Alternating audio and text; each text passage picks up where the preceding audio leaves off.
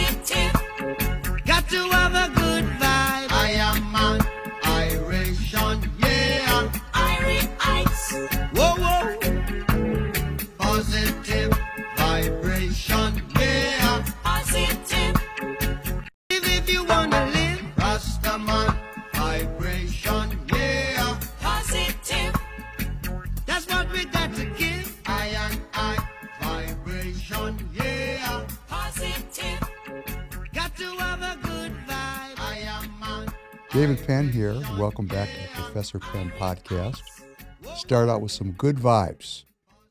The good vibe of President Franklin Roosevelt opposing Darwinism and the domination of the weak by the strong and his invocation of God and the request uh, for God to strengthen the American people, followed up by good vibes, Rastaman vibrations.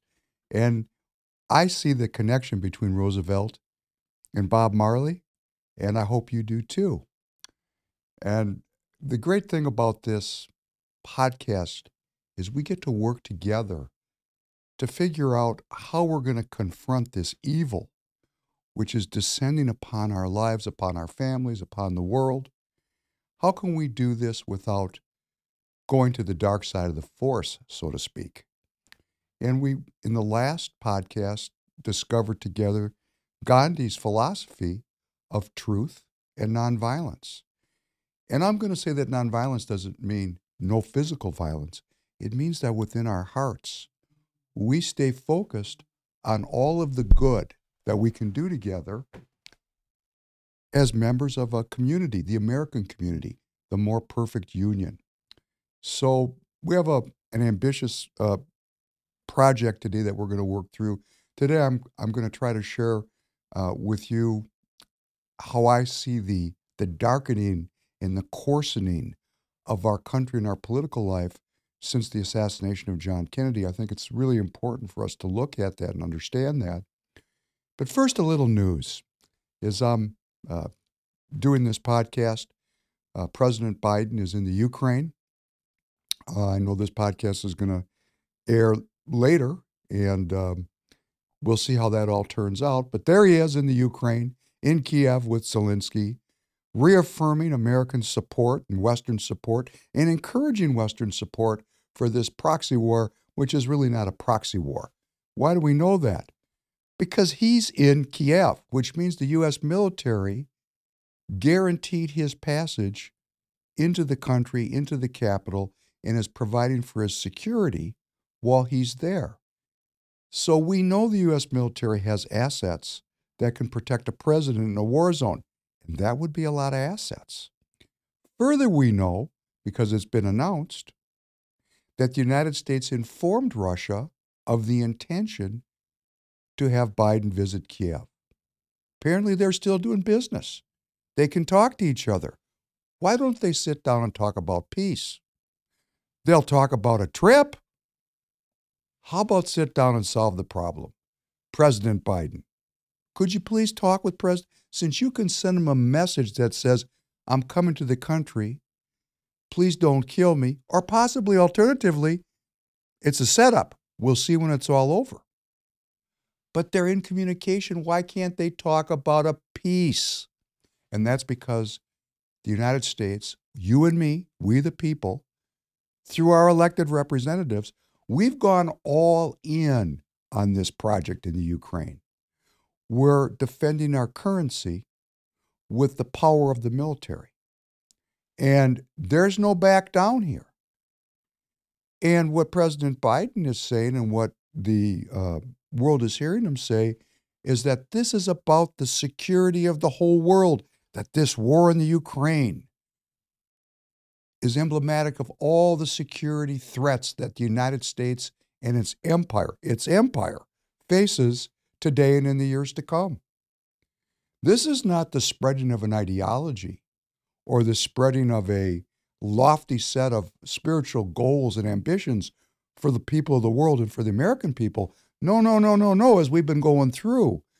This is the imposition of the democratic liberal order, or the, what we would call the New World Order, upon all the participants of the world, whether they like it or not. Because somehow, between when Roosevelt talked about the self determination of all peoples as a Democrat, liberal, leftist, somehow between that leftism, the leftism of 1944, and the leftism of 2023, something changed. And we're going to go through that a little bit today. So let's let's start this off and let's take a look at this first uh, picture about uh, this beautiful speech, two speeches given by uh, President Kennedy before he was assassinated. It'll give us a little insight into why he might have been killed. Please. And we must face the fact that the United States is neither omnipotent nor omniscient. That we are only 6% of the world's population, and that we cannot impose our will on the other 94% of mankind. That we cannot right every wrong or reverse each adversity, and that therefore there cannot be an American solution to every world problem. Thank you. So here we have a um, continuation of the Atlantic Charter. Soaring rhetoric, a young and, and uh, charismatic leader who is reinforcing Roosevelt's Atlantic Charter. Of course, Roosevelt was a Democrat, Kennedy was a Democrat. The post World War II Democratic Liberal Order, they're both, uh, Roosevelt was the father, Kennedy is a child of it. And he's saying quite clearly the United States cannot solve every problem, cannot impose its will on the world. We're only 6% of the population, and those numbers are basically true today. And this is the kind of, uh, of uh, limited foreign policy, a limited ambition, which leads to a healthy country and a healthy populace. This is a well being kind of a position because I think we all know from our own personal lives there's only so much we can get done. And we have to be humble in our own uh, self uh, uh, estimation and humble in our ambition. And that when we lose our humility and we become hyper ambitious, uh, oftentimes, maybe all the time, we lose our spiritual center and then we lose our well being. So President Kennedy is laying out a very well-being future for the American people. This is 1961, not that long after World War II. And let's take it a little bit farther and, and listen to one of probably his greatest speech. There is no uh, video on this, so if you're listening, uh, you can just enjoy the uh, fantastic rhetoric that's involved in the secret society, the famous secret society speech. Please. The very word secrecy is repugnant in a free and open society. And we are, as a people, inherently and historically opposed to secret societies, to secret oaths, and to secret proceedings. We decided long ago that the dangers of excessive and unwarranted concealment of pertinent facts far outweighed the dangers which are cited to justify it. Even today, there is little value in opposing the threat of a closed society by imitating its arbitrary restrictions. Even today, there is little value in ensuring the survival of our nation if our traditions do not survive with it. Could you stop it just for a second, there is- please? I just want to point out something that I said last time, and which I'm saying frequently. One of the things we need to do as American people is embrace our traditions. This is a very critical speech. It's a timeless speech. And when I listen to it, I feel as if I am actually listening to JFK give it because its relevancy is just as important today as it was in the early 1960s. What JFK is saying is he opposes any kind of secrecy or secret societies, which means our security state or secret esoteric occult organizations, which may develop and wield tremendous influence, but in an occult and hidden way. What Kennedy is saying is, is we need a completely open and transparent politics, which is the same thing that Gandhi was saying truth and nonviolence. Please continue.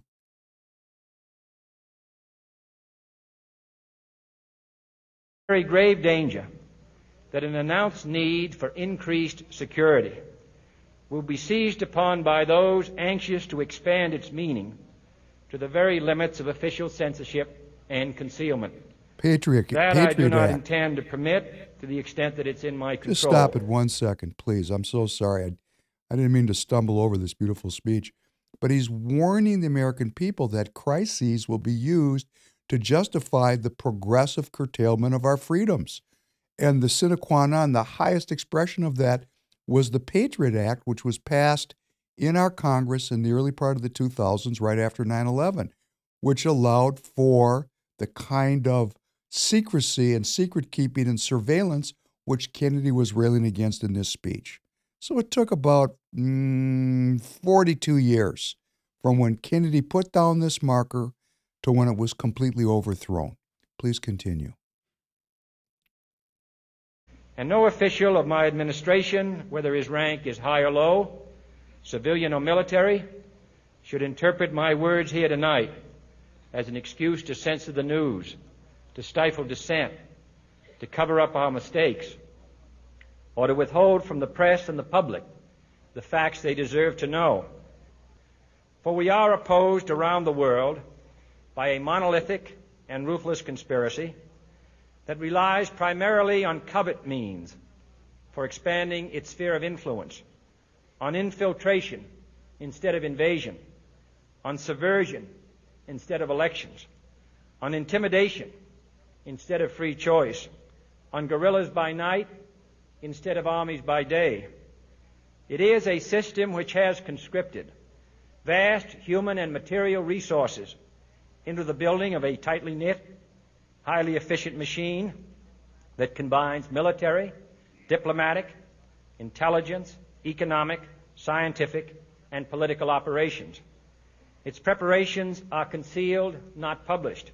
Its mistakes are buried, not headlined. Its dissenters are silenced, not praised.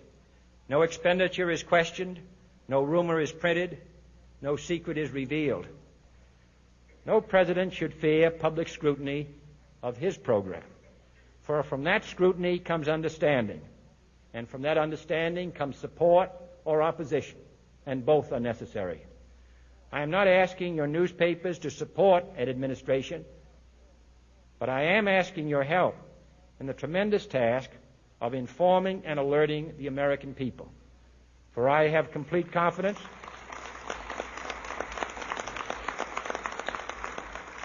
in the response and dedication of our citizens whenever they are fully informed. I not only could not stifle controversy among your readers, I welcome it. This administration intends to be candid about its errors. For as a wise man once said, an error doesn't become a mistake until you refuse to correct it. We intend to accept full responsibility for our errors, and we expect you to point them out when we miss them. Without debate, without criticism, no administration and no country can succeed, and no republic can survive. That is why the Athenian lawmaker Solon decreed it a crime for any citizen to shrink from controversy.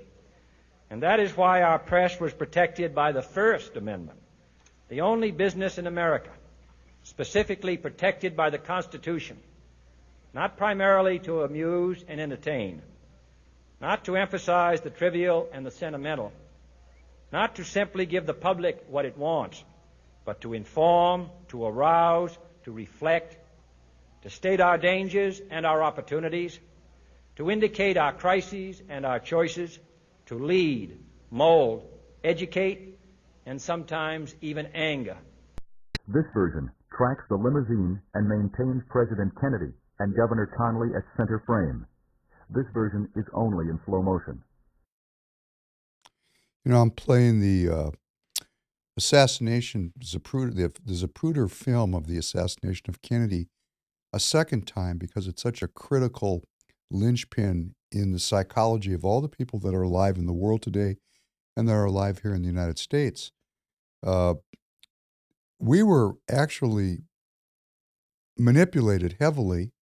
And as we talked about previously, there was a Warren Commission that came right after this assassination and proved that it was a lone gunman and that there was a you know single bullet that zipped around uh, the car was they called it the magic bullet.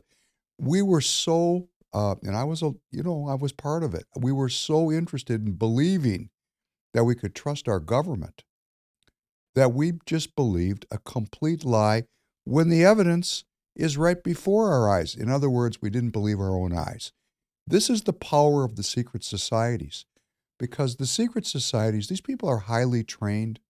These people are like the priests or the dark priests of our government or of the world. They know how our brains work, they know how our hearts work. And rather than seek to bring about greater well being and greater peace and prosperity amongst the people, they actually exploit our humanity and use it against us. And this president stood up in front of the world and attacked the secret societies. He attacked them. He said that they were antithetical to American values, that any value or benefit that they generate for our society are outweighed by the price that is paid. This was such a radical vision. It is a Gandhi esque kind of vision about truth and nonviolence. And for whatever reason, and I'm not going to sit here and litigate this assassination from a poetic perspective, from the perspective of the poet. He stood up against the machine and he was cut down by the machine. Poetically, whatever the facts of the case are, which of course we can't determine because most of the relevant documents, the government documents, even though they were to be released, are still not released, or whatever was released was so heavily redacted as to be not valuable. So here we are in 2023. This assassination was in 1963. So we're 60 years after this assassination, and still we can't get to the bottom. We only have the contours. So important was this event in American history. But, but John Kennedy came from a very gifted and important American uh, hierarchy, the Kennedys. And there was four brothers. The first brother, who was really going to be the president, the father, uh, Joe Kennedy, was a long range thinker and a very wealthy man. And he had a, a plan to have his first son uh, become president. And that son died in World War II very heroically in a, in a, in a very intense uh, military mission. So then the mantle fell upon John Kennedy, who was also severely injured in World War II. These were heroes. I mean, they put it on the line in the war. They weren't sitting at home, they weren't on college deferments.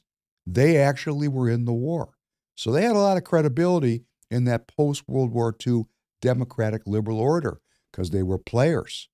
And so John stepped up to the plate, became the president.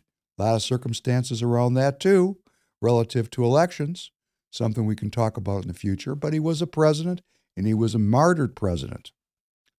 He had a younger brother, Bobby Kennedy. Bobby was uh, RFK. He was a complicated individual, and people didn't like him, particularly LBJ didn't like him. And the mob didn't like him. He was a mob buster.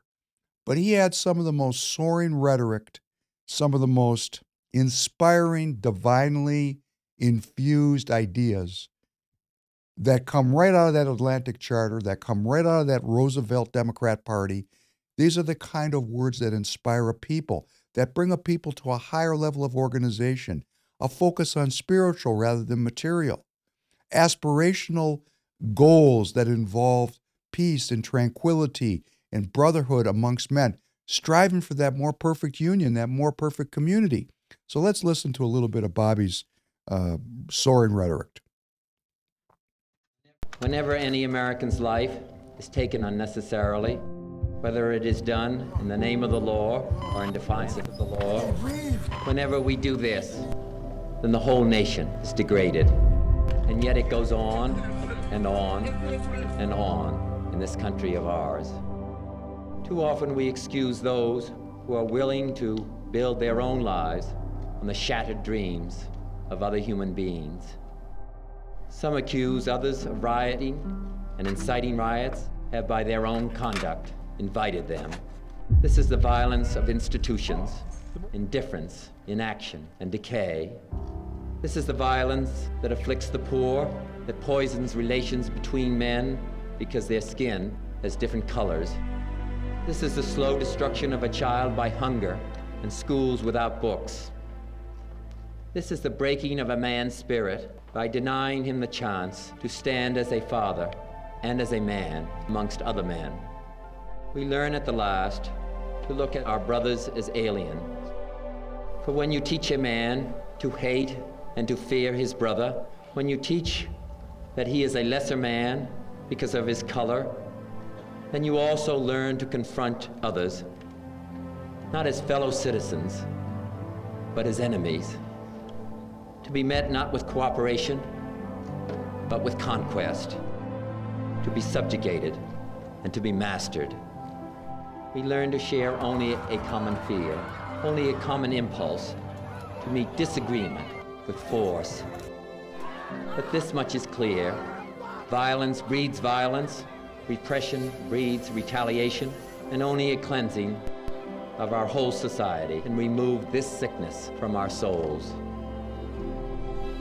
We must admit the vanity of our false distinctions and learn to find our own advancement in search for the advancement of all. Thank you.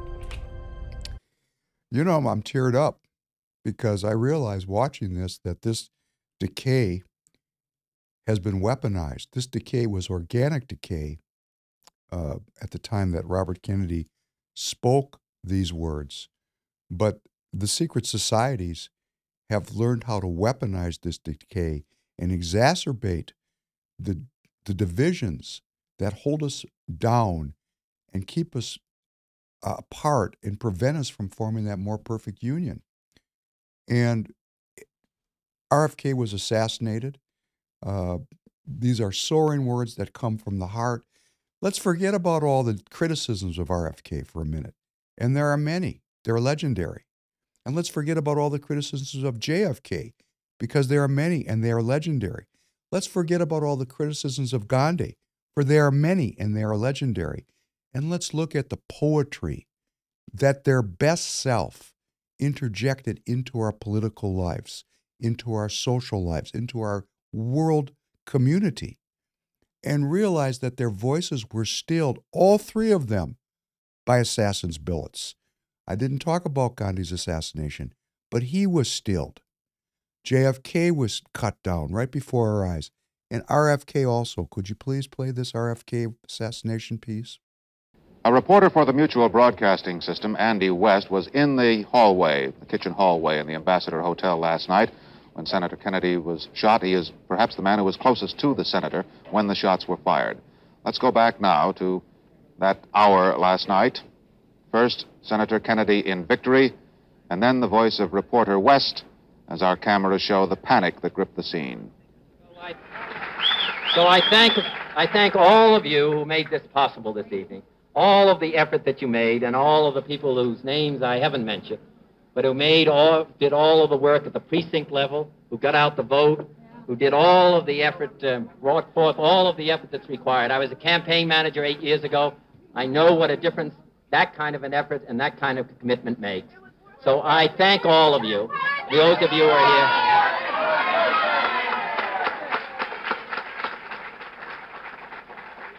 Mayor, Mayor Yorty has just sent me a message that we've been here too long already. So, uh, my thanks to all of you, and now it's on to Chicago, and let's win there. Thank you very much.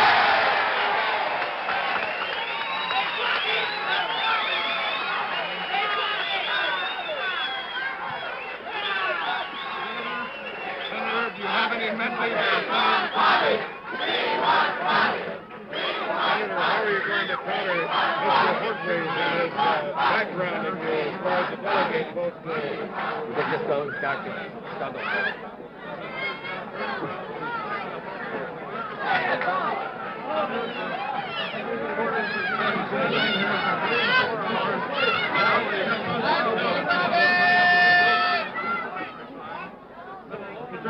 He was obviously beloved from this scene if you're just listening in. This is right after he won the California primary, and he had a tremendous following of adoring fans. He was highly charismatic, and he was the leader. He had picked up the Kennedy mantle and he was carrying it forward. And he was cut down brutally right after this victory, as we're about to hear. And it's going to start soon. You're going to hear the pops of the gunfire. Hey, hey, wait, wait, wait. Hey, I want to hear really loud. There it is. Senator Kennedy has been shot. Is that possible? Is that possible? It could. And here's the panic of the crowd when it sweeps over them. The picture of Bobby Kennedy, the famous picture, where he's lying, bleeding out. Horrifying. And this was for all of us to see, all of us to see. Campaign manager and possibly shot in the head. I am This was about it Rafer Johnson has killing Kennedy and killing all of our hopes and dreams at the same time. fired the shot. That's it, Rafer. Get it. Get the gun, Rafer. Okay, now hold on to the guy. Hold on to him. Hold on to him, ladies and gentlemen. Hold him. Hold him. we don't want another Oswald. Can you stop it, please? Hold him, Rafer. That's enough of this. We don't want another Oswald. What they're saying is, let's not let the killer be killed. Let's try to get some evidence from the person who pulled the trigger. And of course, we've never really heard anything from Sirhan Sirhan that's moved the needle. We really don't know where he came from. He's not in the po- the cause of this is again the lone gunman. Poetically, it was heartbreaking for everyone that lived in the world, everyone that lived in this country. And I just want to share a, a- an, a- an anecdote, a personal anecdote, which of course is not in any way, I'm certainly not trying in any way put myself on this level. Although I am pledging my life, my fortune, and my sacred honor to the maintenance of freedom in this country. So as we build this community and millions of people become part of the free people of America, we'll see where we go with this. Because when you put yourself out and you try to lead and you try to be honest about it, oh, do you find haters? And this is a new experience for me. Uh, Kennedy mentioned the precinct strategy. Well, the Republican Party's never practiced that. And I've been trying to uh, refresh, uh, not in terms of republicanism, but in terms of personal involvement, be you Democrat or Republican, please get involved in the political process. Please, the human will, the, the American citizen, we are the bastion, we are the border, we are the limit on the ambition and the ambitious plans of our leaders that really bear no connection to what I want for my children or for my own life. They're off on a trip that has nothing to do with the people that live in the precincts and the neighborhoods. So when the people in the precincts and the neighborhoods get involved and be political, then we have governance coming back into we the people. And I've been pursuing that, I've been promoting that. And boy, did they take me out. They took me out in such a comprehensive, calculated, and secret way. So, okay, you you shot your best shot. We got plenty of time to name names. Today I'm just going on record as saying I'm not stupid. I was here to serve and I was called ambitious. Not because I'm ambitious, but because no one spoke to me. If they had spoke to me, they would know I'm working tireless, tirelessly for human freedom, human dignity, and human well-being. And if anybody wants to get on the other side of well-being, please proceed. I'll meet you anywhere, at any time, in any place to speak with you. And my vision of politics is we have a community of people that listen to each other, that discourse with each other. But there are people in the parties that do not want the American people involved in this process. They want us to stay home, playing with our phones, watching football, spending money on trivial pursuits so that they can get away with murder. And how do we know it's murder?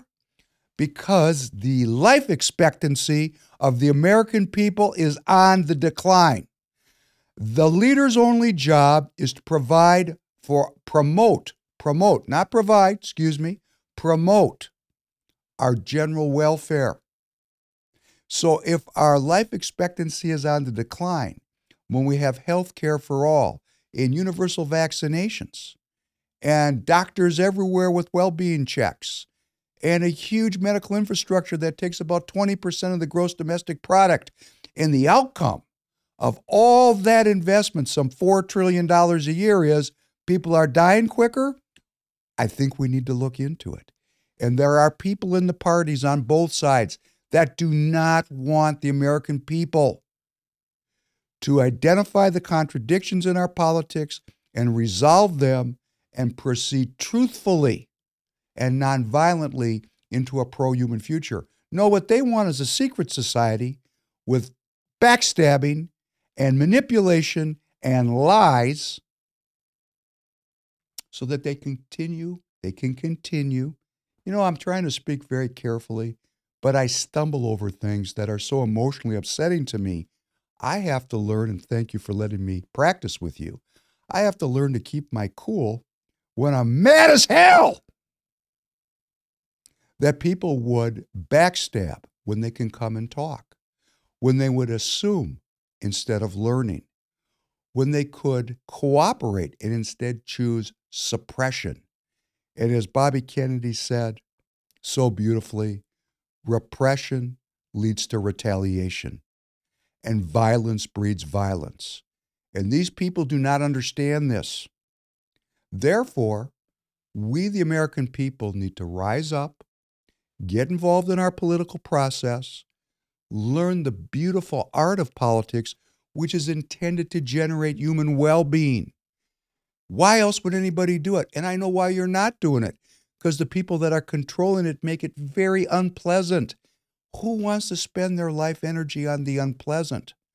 But if you join with us and you come into the process and we establish new cultural rules and new normative behavior about honesty, about integrity, about mutual beneficial support of one another in pursuit of a more perfect union, these people get they're going to get irrelevant very quickly and we will have a better future for ourselves and for our children.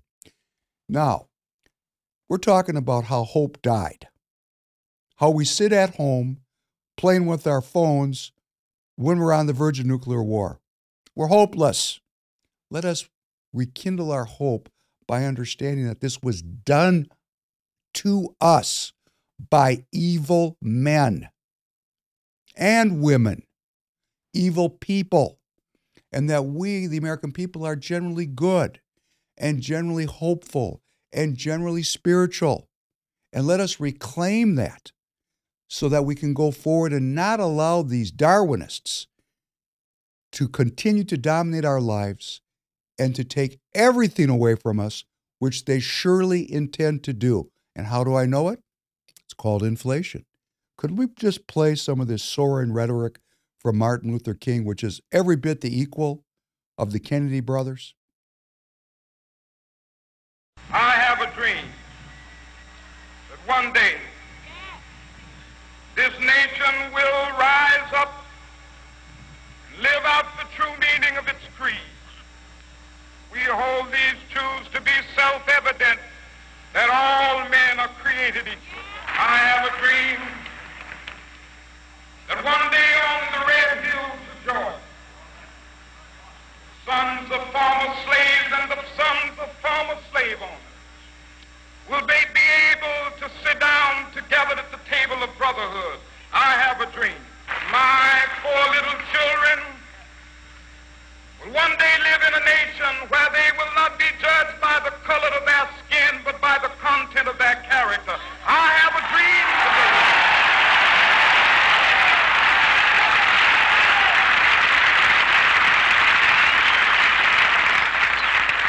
I have a dream that one day every valley shall be exalted. Every hill and mountain shall be made low. The rough places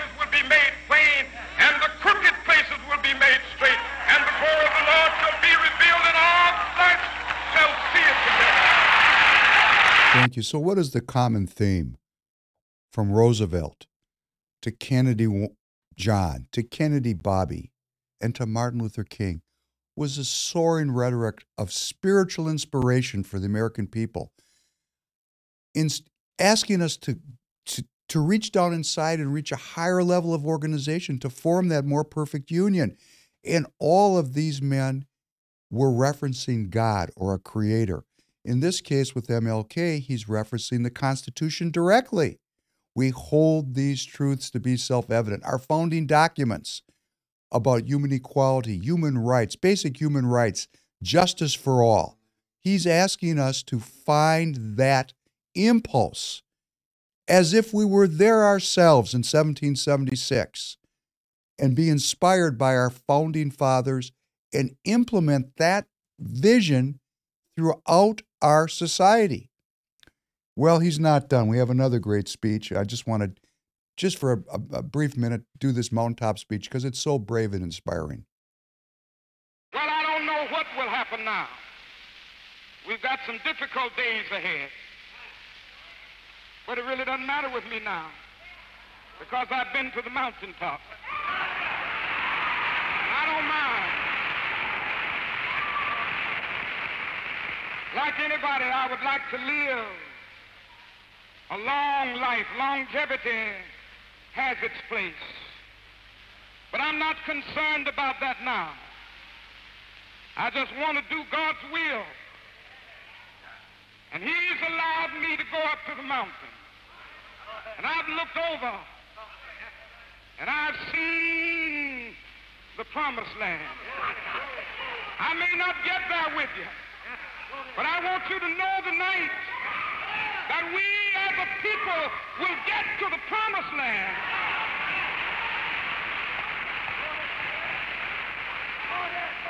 So I'm happy tonight. I'm not worried about anything. I'm not fearing any man. Mine eyes have seen the glory of the coming of the Lord. Wow, I'm buzzing all over.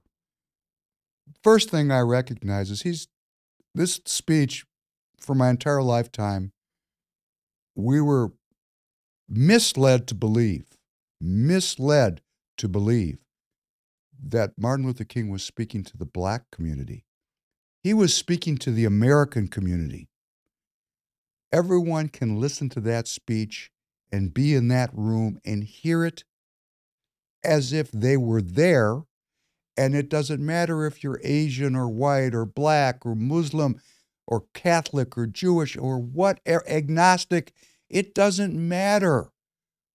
It's for all of us. And his imagery was overtly religious.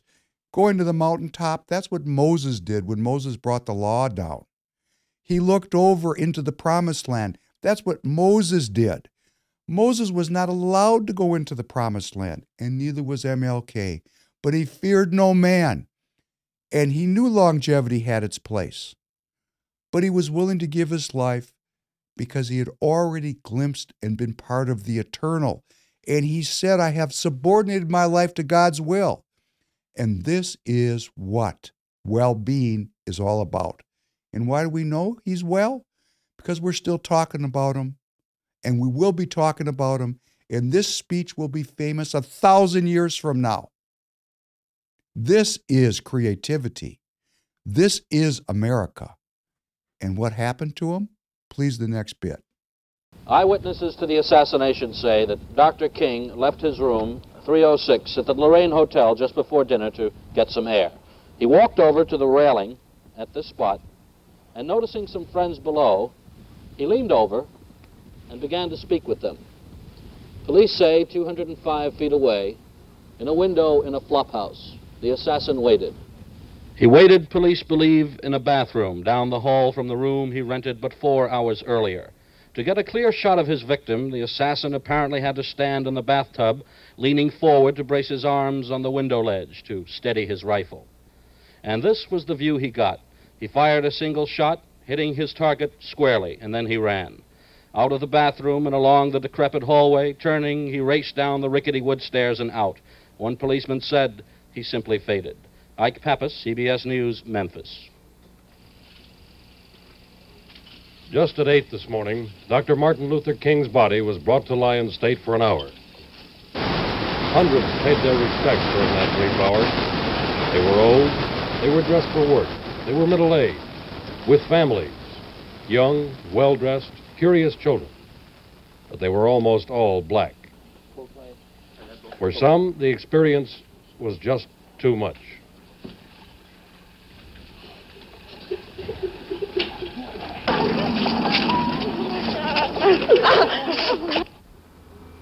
The plane had come from Atlanta bearing Mrs. King. There were police and National Guardsmen at the airport with rifles and shotguns and riot sticks to hold back the crowd of newsmen and spectators. After some delay, the casket was placed aboard for the last journey home to Atlanta. Uh, the the spiritual disappointment, the hopelessness that started to descend upon the land as these leaders were cut down, these leaders that were embodying a spiritual message, a spiritual message for our community, a message of faith, a message of hope, a message that was rooted in our Constitution and was rooted in the creator of that natural right that was really enshrined in our constitutional document. I could feel it. It was palpable. It was like a darkness descending upon our country. The light that had opened after World War II, the hopefulness, the prosperity, the belief that you could do anything in America was diminished. Darkness was descending. Fear was descending. People became very self interested. People became very unwilling to talk to one another. People were afraid. And why shouldn't they be afraid? These great leaders who stood up were killed right before us. They were killed to still their voices. But we all have one voice. We're a chorus. And instilling the leader, they stilled all of us. And look at where we are today. Where we are today. I have that trouble speaking when I get mad. I'm so angry that we're on the verge of nuclear war. I'm so angry that we have a $32 trillion debt and getting bigger by the second. I know what these people have in mind. And the point of this podcast and of everything I'm doing politically is to form a community of people that also know what our leaders are doing. And while we still have a republic and a democratic process, let us go into this process and into the streets and use the mechanism of our government and remove these people, make them irrelevant, and replace them with leaders that are focused on one thing the well being of the people.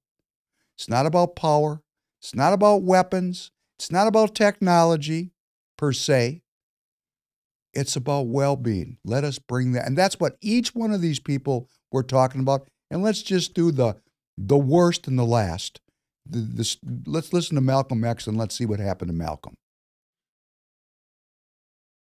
gardening attitudes that Malcolm X came to Britain two weeks ago on a lecture tour, and among the places he visited was Smethwick, a town too often associated with racial hatred in Britain. And while he was abroad, his opponents at home began to plot against him. He flew back to America ten days ago, and only a few hours after his return, his enemies struck the first blow. While Malcolm X and his wife and their four children slept, three petrol bombs were flung into the house. The house was badly damaged. The Malcolm X's escaped. But for Malcolm X, it was a brief reprieve. Last Sunday at 3:21 p.m. New York time, 8:21 in the evening over here, he rose to speak to his followers in Harlem. One minute later, he was shot down by 10 bullets. 18 minutes later, he was dead. That's good.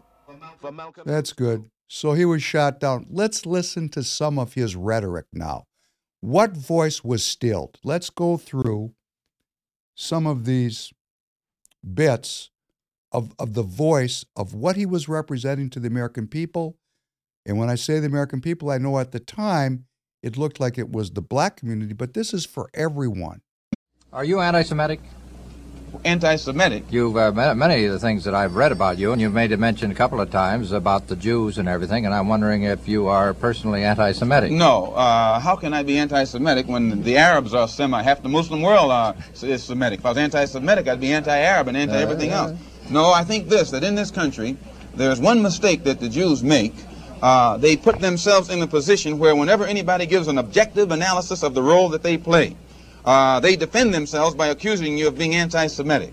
And, a- and uh, a Negro is not anti-Semitic when he says that the, the man who's exploiting him in his community is white, because it is a white man who owns all the stores. Now, is it a, an accident that these whites who own these stores are Jewish? If it's an accident, then uh, the fact that he says the Jew on the corner is exploiting me isn't an anti-Semitic statement. It's just more descriptive of the man who's exploiting him. Sir, when the uh, muezzin goes up in the minaret twice a day, he cries to the world, there is but one God, and he is Allah.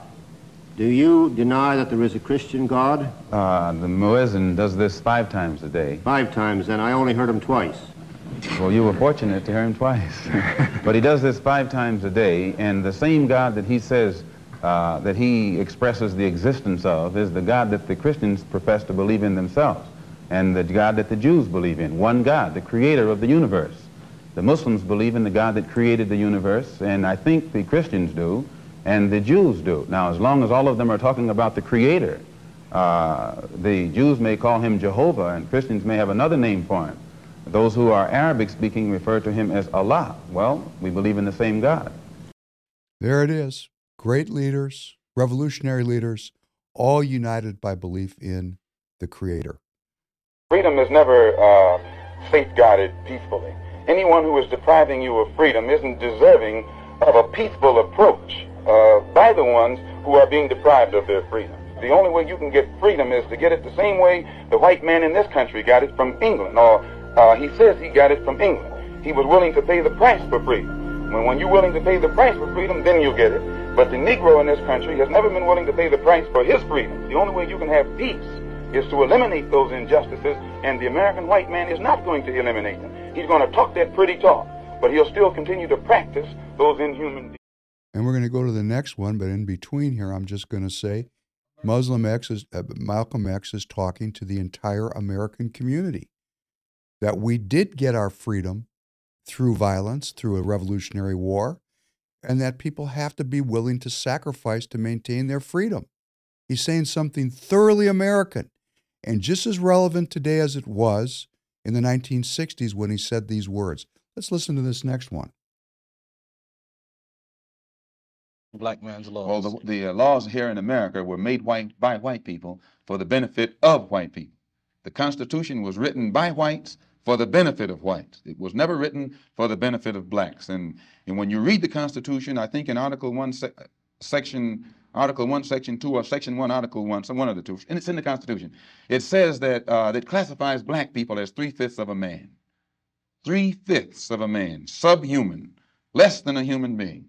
It relegates us to the level of cattle, hogs, chickens, cows, a commodity that could be bought and sold at the will of the master. No, it was written by whites for the benefit of whites and to the detriment of blacks.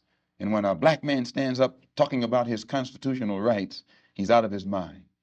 As you're getting up this next bit, I just want to say again Malcolm X is speaking to the entire American community. I feel as if I'm in the room listening to him because when he's using the Constitution as a predicate for the freeing of the black people and the redress of grievance, nothing could be more American. And further, when he talks about the commodity human being, the three fifths of a man, is that not happening to all Americans now? Have not all of our lives been commoditized? Have we not been relegated to a number? Have we not been created as inventory for various institutions like the medical industrial complex? Look at how the experience of the black community has been a beta test, and that control and that commoditization has now spread throughout the land. By who? By secret societies, people that we need to name, because they're not so secret if we want to call them out, which we'll do in the future. But they've been able to do this to my family and to me and to you through covert means, as President Kennedy said. And what happened to President Kennedy? Killed. What happened to Bobby Kennedy when he talked about institutional violence? Killed.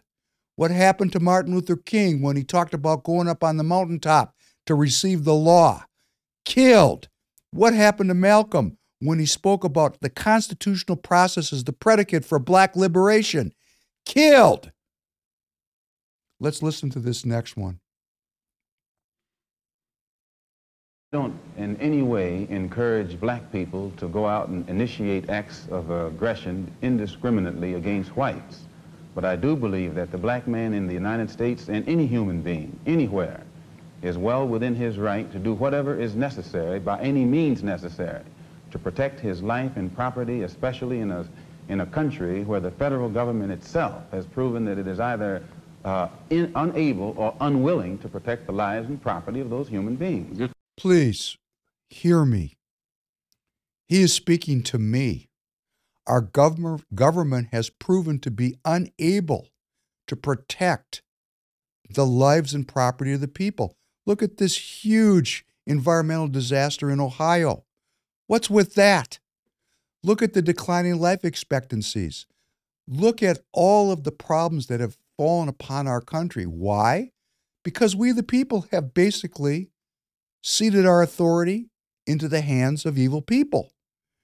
Our representatives do not represent us, they represent something else. They only show up at election season asking for money and door knockers. That's not what this country is about. We are a community of people working together. Our politics should be convivial and friendly and inspiring and constant. Let us put down our phones for a certain period of time. Let us give up some of our movie going or some of our mall shopping or some of our sports watching and let us come together into a community regularly, not just at election season, but every week. Let us get together to talk, to strive, to inspire each other, to bring back into our community the kinds of rhetoric that will bring about a well being future for the American people. This last one's very important, very important. Are you still a Muslim? oh, yes. I'm a Muslim. I believe in the religion of Islam, which believes in brotherhood, complete brotherhood of all people. But at the same time that I believe in this brotherhood, I don't believe in forcing my uh, desire for brotherhood upon those who aren't willing to accept it. Because I think the Christians would say that they also believed in brotherhood. What did you say to that? I'd say they believe in it, but don't practice it. That'd be a pretty good answer. I think that's just a great line.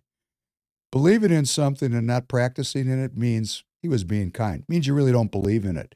What we want to do is try to get into the place we aspire to be, and that takes a community. Malcolm X was talking about the community of all men. He was talking about not overriding people. He was talking about the predicate for freedom is the Constitution that we all share. And what happened to him? Killed, dead, shot. And what happened? Fear. And let's just go to uh, John Lennon for a second, because the Beatles were like the height of inspiration for a generation. People went nuts for the Beatles. They had a message of creativity that was just profound. And when John Lennon died, I just picked out this one scene because Howard Cosell announces it where? Monday Night Football. This was the start of the materialism in the United States. Football represents the sine qua non. Well, of course, it's sports, it's men striving in a physical basis. We have a huge audience for them, and it dominated the American mind at this time. I mean, Monday Night Football, when it started, was a really, really big deal. It was a novel idea, and people tuned in in mass. And here's what we saw when John Lennon passed on. It's suddenly been placed in total perspective for us. I'll finish this. They're in the hurry up offense. Third down, four. Foreman. It'll be fourth down. Cavanaugh will let it run down for one final attempt. He'll let the seconds tick off to give Miami no opportunity whatsoever. Timeout is called. Three seconds remaining. John Smith is on the line. And I don't care what's on the line, Howard. You have got to say what we know in the booth. Yes, we have to say it. Remember, this is just a football game, no matter who wins or loses. An unspeakable tragedy confirmed to us by ABC News in New York City. John Lennon, outside of his apartment building on the west side of New York City, the most famous perhaps of all of the Beatles, shot twice in the back, rushed to Roosevelt Hospital, dead on arrival. That's good. Thank you. I think this is just a perfect forum for this. You know, John Lennon had the status, and the Beatles had the status of these political leaders. Their music and their influence on culture was maybe greater than these political leaders on a worldwide basis. And when he died, we found out about it during a football game. The game wasn't suspended. I just cut it off because they just go right back to calling the play by play. It's painful because we were living in the materialism, the financialization of our country, which was the predicate for which was the elimination of our spiritual leaders. These were our spiritual leaders. And let us remember that President Lyndon Johnson passed legislation in the late 50s which created the 501c3 Christians which meant that our churches, our synagogues, and our mosques were tax exempt as long as they didn't make any political comment. So the religious life was neutered where we all went to pray. Our spiritual leaders that were trying to address the contradictions in our American experience shot one, two, three, four, and then five, because this Lennon thing was a big deal. And Nixon had taken a, the American economy off the gold standard in 72, and it was Katie by the door. We were in the fiat currency, and everybody wanted to get rich. And here's Ronald Reagan going to come up here. And what we have here is style that is still revered to this day without substance. We entered the era of, uh, the era of Reaganism, which is style without substance, greed unlimited. Please. Mr. Trewhitt, your question to President Reagan. Mr. President, I want to raise an issue that I think has been lurking out there for two or three weeks and cast it specifically in national security terms. You already are the oldest president in history, and some of your staff say you were tired after your most recent encounter with Mr. Mr. Uh, Mondale. Um, I recall yet that President Kennedy had to go for days on end with very little sleep during the Cuba Missile Crisis. Is there any doubt in your mind that you would be able to function in such circumstances? Not at all. Mr. Trewhitt, and I, and I want you to know that also I will not make age an issue of this campaign. I am not going to exploit for political purposes my opponent's youth and inexperience.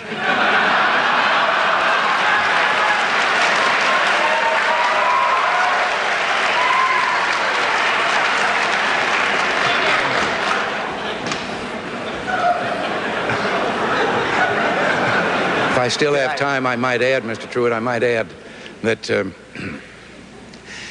it was Seneca or it was Cicero, I don't know which, that said, if it was not for the elders correcting the mistakes of the young, there would be no state. Mr. President, I'd like to head for the fence and try to catch that one before it goes over, but, but I'll go on to another. Now, that was stylish, very ultra stylish. And Reagan was an older generation, and he uh, he um, he brought with him the trappings of the uh, previous generation, and his goal was military superiority, financial superiority. See, we made a transition from the Kennedy period, which had limits on the ambitions of the American people and limits on the ambitions of the American empire. Limits. These people were talking about limits. But by the time we got to Nixon and got through Carter and got to Reagan, we lost our minds. It was about money, greed, and how far we could expand our personal well our personal wealth, not our personal well-being. Well-being suddenly became about how much money you had. And the sine qua non of that was Gordon Gekko. I like to just play a little bit of this because we're still living in the end of this ash.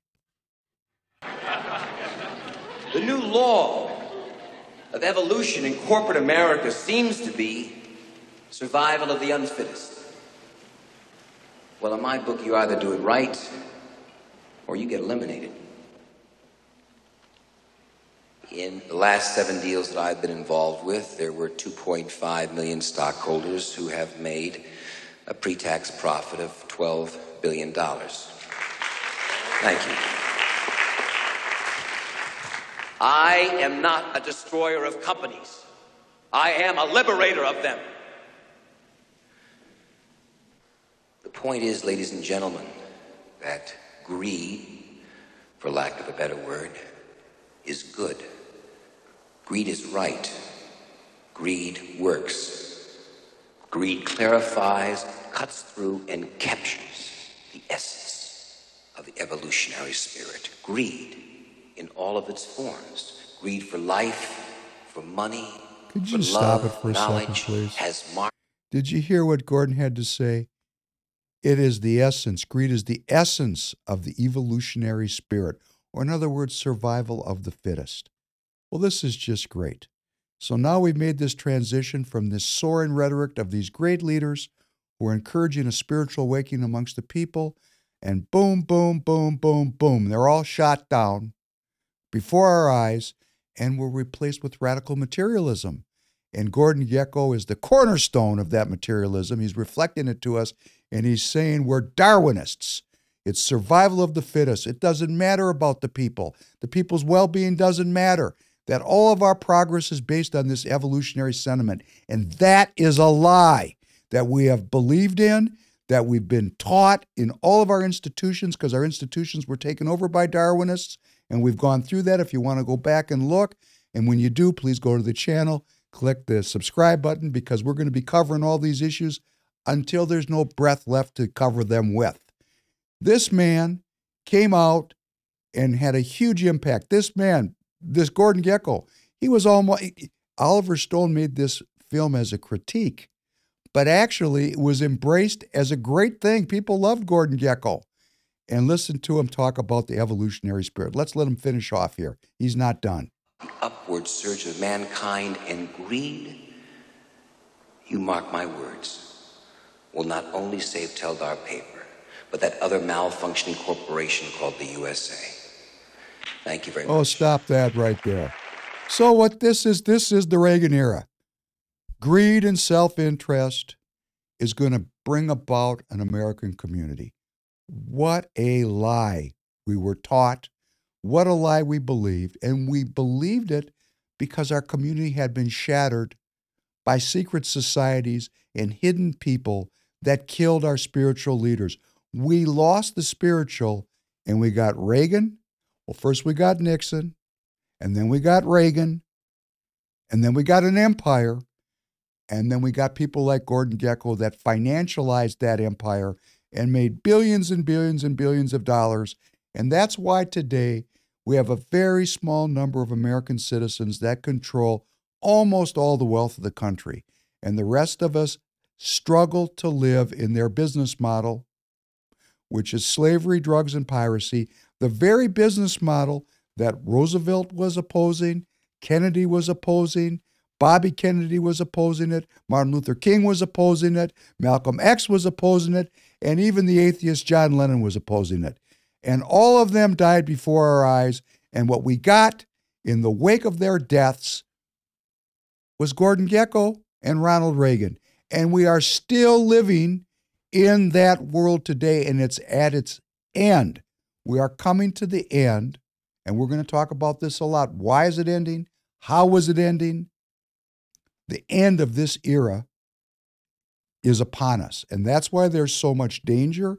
That's why there's so much conflict. That's why the debt's 32 trillion. That's why we are at war in the Ukraine.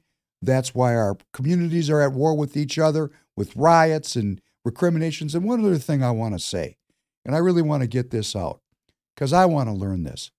You know, labeling in, this, in, in the world of psychology, if you're going to a psychologist, some, some psychologists teach a theory to improve well being, psychological well being, uh, uh, about cognitive distortions. Cognitive distortions, like fortune telling, like, you know, I know what's going to happen. No, you don't know what's going to happen. No one knows the future unless they're creating the future, and most of us are not creating the future. Now, the people that are creating the future, they can actually tell you what's going to happen. And we could do a whole reel of people predicting the future because they're making the future happen. And that would be a great podcast. But most of us can't predict the future. It's a psychological malady of unwellness to put energy into predicting something with surety that you have no idea that it's going to happen. Here's what I want to talk about. That's my introduction. That's the, the lead up. Here's the close labeling. We're not to label each other in the psychological because it creates division and it creates a environment in which people can't hear each other. So when I listen to people talk about Trumpism or the MAGA Republicans, I know what they're trying to do is label a large group of people and cast shade on them so that the label itself obscures any conversation about the ideas that those people might hold. I've gone through this in my own political career as an activist here in Minnesota. People just label me and they never spoken to me. They have no idea what I believe. They have no idea what my plan is. They have no idea what my goals are. But they know I'm not under their control. In fact, they labeled me as defiant. And that was a lie. I wasn't defiant. I was blocking attacking. Someone attacked me and I parried their attack. That's not defiance. That's self defense. So, what we want to do is not label. I don't want to label anybody a libtard. That's just as bad as somebody saying someone's a MAGA Republican. We've got to stop labeling each other and start talking to each other such that we can regain a spiritual community.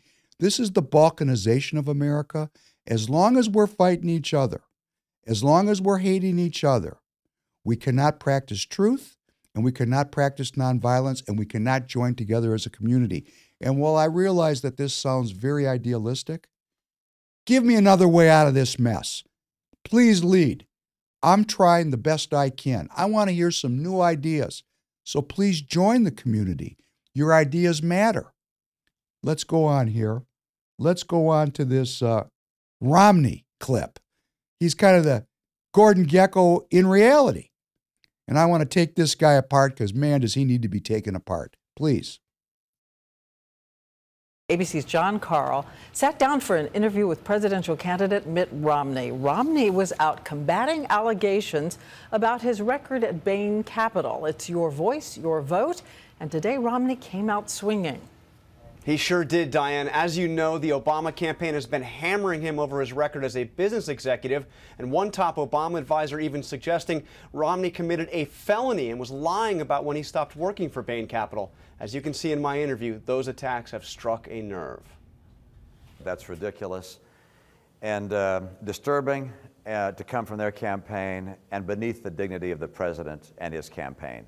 The president needs to take control of these people. It's Chicago style politics at its worst. Stop, please. And the president, Stop. Labeling Chicago style politics at its worst. That's labeling. Please continue.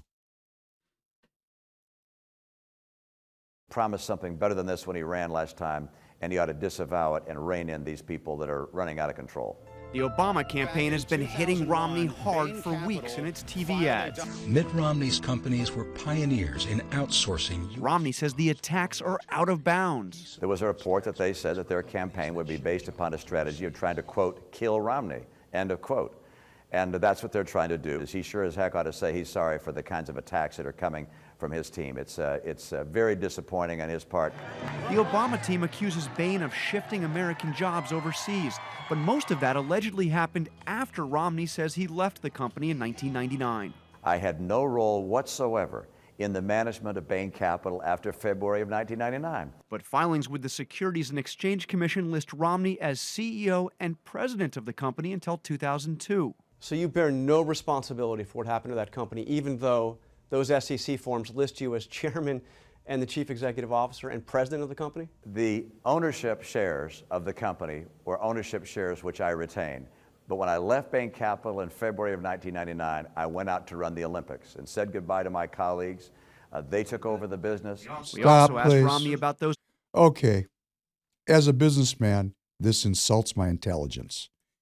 This man is able to lie at a level that is just profound.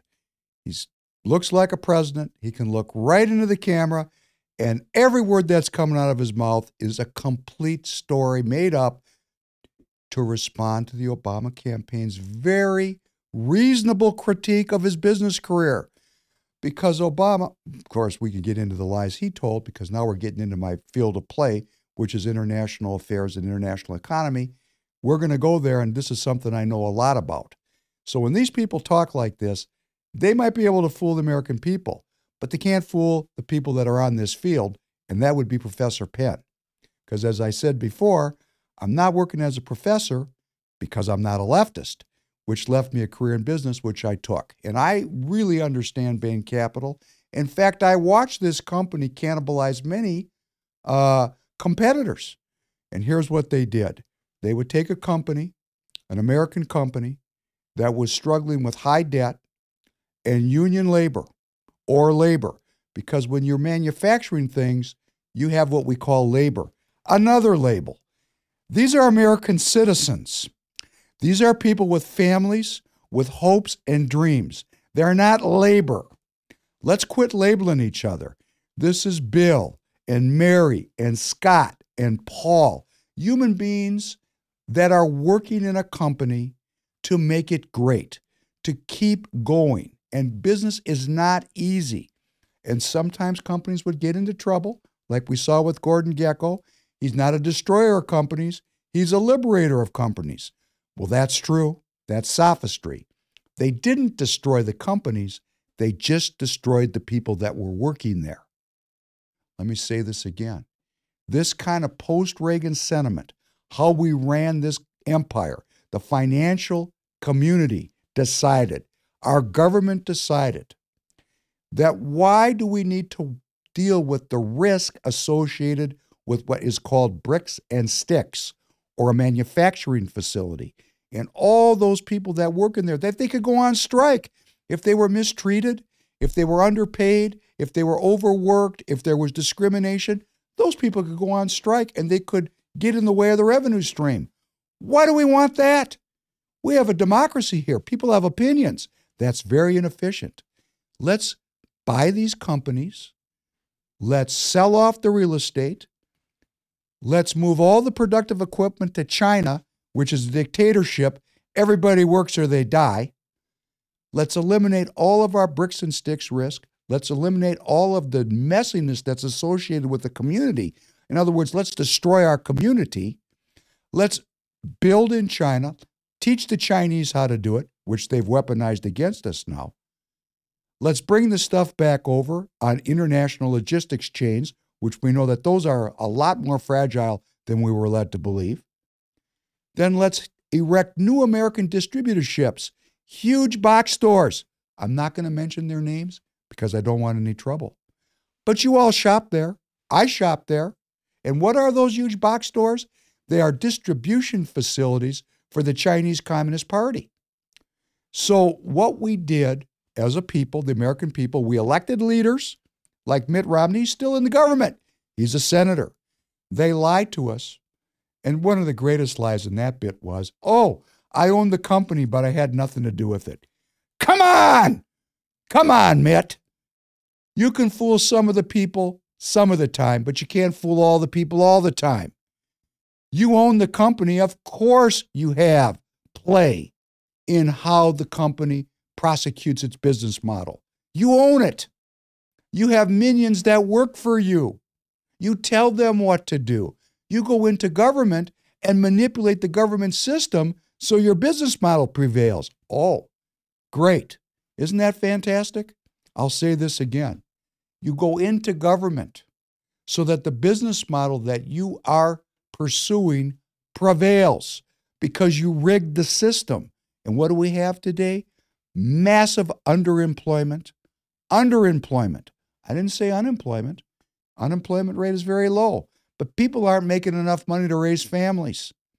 We have underemployment because the good jobs have been shipped overseas, predominantly to China. And then people say, oh, well, no, it's all over Asia. It's no, these are Chinese companies that were blocked by taxes and various um, uh, barriers that were erected through government starting in the early 2000s, but really a lot during the Obama administration. And then the Trump administration took it to a fine art. And what did they do? They moved out of China and they moved their manufacturing to Thailand, Vietnam, Malaysia, Indonesia. They moved all over the world. It's the same China Inc. People like Mitt Romney, they're the, the people that uh, worked for Mitt Romney and worked with Mitt Romney took apart companies like Gordon Gekko, dismembered them, did not care about the humans that worked there.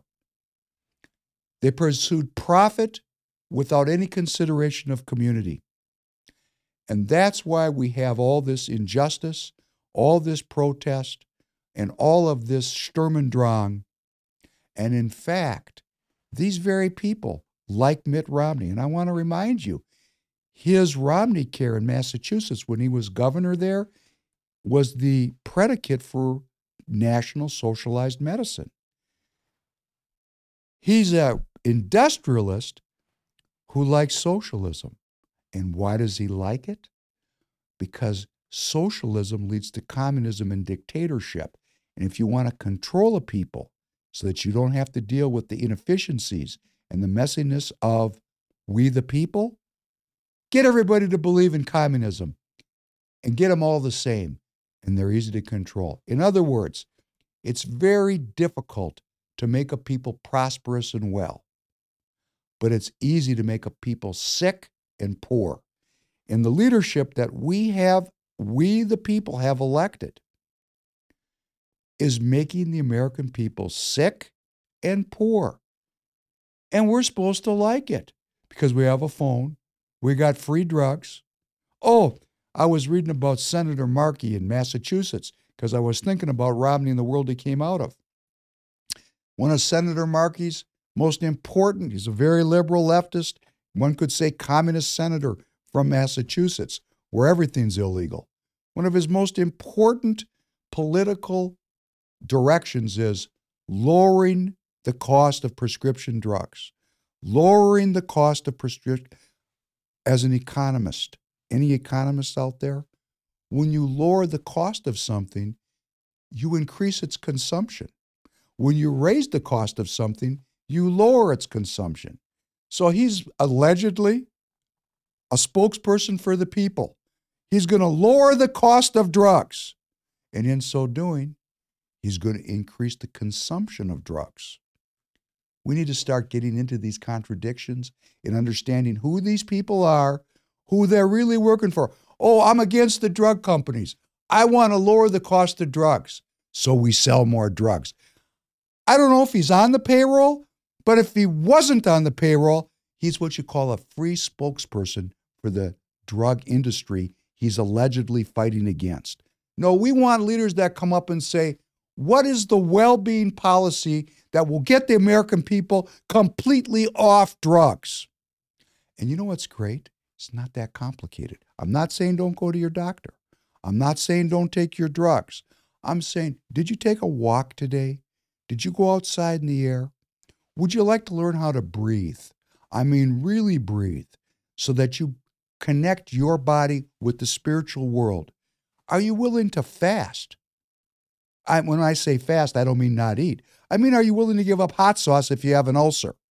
Are you willing to eat a little bit less if you're overweight? Are you willing to do the things that will bring about well being? Or have we forgot what well being is so much that we prefer ill health to health? And I'm going to say, in a large extent, we have. And do you know why we have? There's no money if you're well. If you're well, you're free. You're not inventory, as Malcolm X was saying. Malcolm X was saying that three fifths of a man made a man like a chicken or a goat or a cow to be bought and sold. Well, if you're unhealthy, you're on the assembly line, you're inventory, you're three fifths of a man or a woman because you're unwell. But when you're well, when you have well being, you're free. Let's get to the central contradiction that's going on in our society well being and slavery. There you go. We want to fix the fundamental problem with our business model, which predates slavery. It's the business model of the European colonialists slavery, drugs, and piracy. When we get it down to that as the American people, and we start to alleviate those issues, and we start to focus on well being, such that every single policy is argued about not in terms of money, but in terms of what well being does it create the people. Let's not be lied to, like this one on drugs. If you lower the cost of something, you'll buy more of it. That's why they're taxing cigarettes. They're more expensive, harder to buy. You buy less of them. Hey, you'll know they really went around the corner when cigarettes are are are not taxed. Oh, wait a sec. We got other kinds of drugs that are getting free now. Cigarettes are so yesterday. Now we're legalizing other kinds of drugs. We need to think about this. We need to choose our drugs wisely. We need to know how to be well no matter what we put in our bodies. We need to connect to the natural way. We need to find the wisdom of the ages that these leaders, Roosevelt, John Kennedy, Bob Kennedy, Martin Luther King, Malcolm X, they were talking about the spiritual and they were cut down in front of our eyes as if to focus on the spiritual was very dangerous. You could lose your life if you gave your life and turned it over as Malcolm did and as Martin Luther King did. Martin Luther King said so eloquently, I have given my life. I just want to do God's will. I just want to do God's will. And when we say that and when we mean it, we can get down to the well being issues that we need to address as an American community and bring about a pro human future, a future that has life and happiness and prosperity for all the American people. I want to thank you for joining me today. It's a pleasure to present these ideas to you. Uh, please go to the uh, uh, subscribe button. Please click it. Please, please spread the word. Please send this out to your friends so we can get this community going. Visit Royce White's channel. Call me crazy. Please, let's get this free people of America concept going because with freedom, we have health and well being. And I hope that's something we're all willing to strive for. Thank you very much.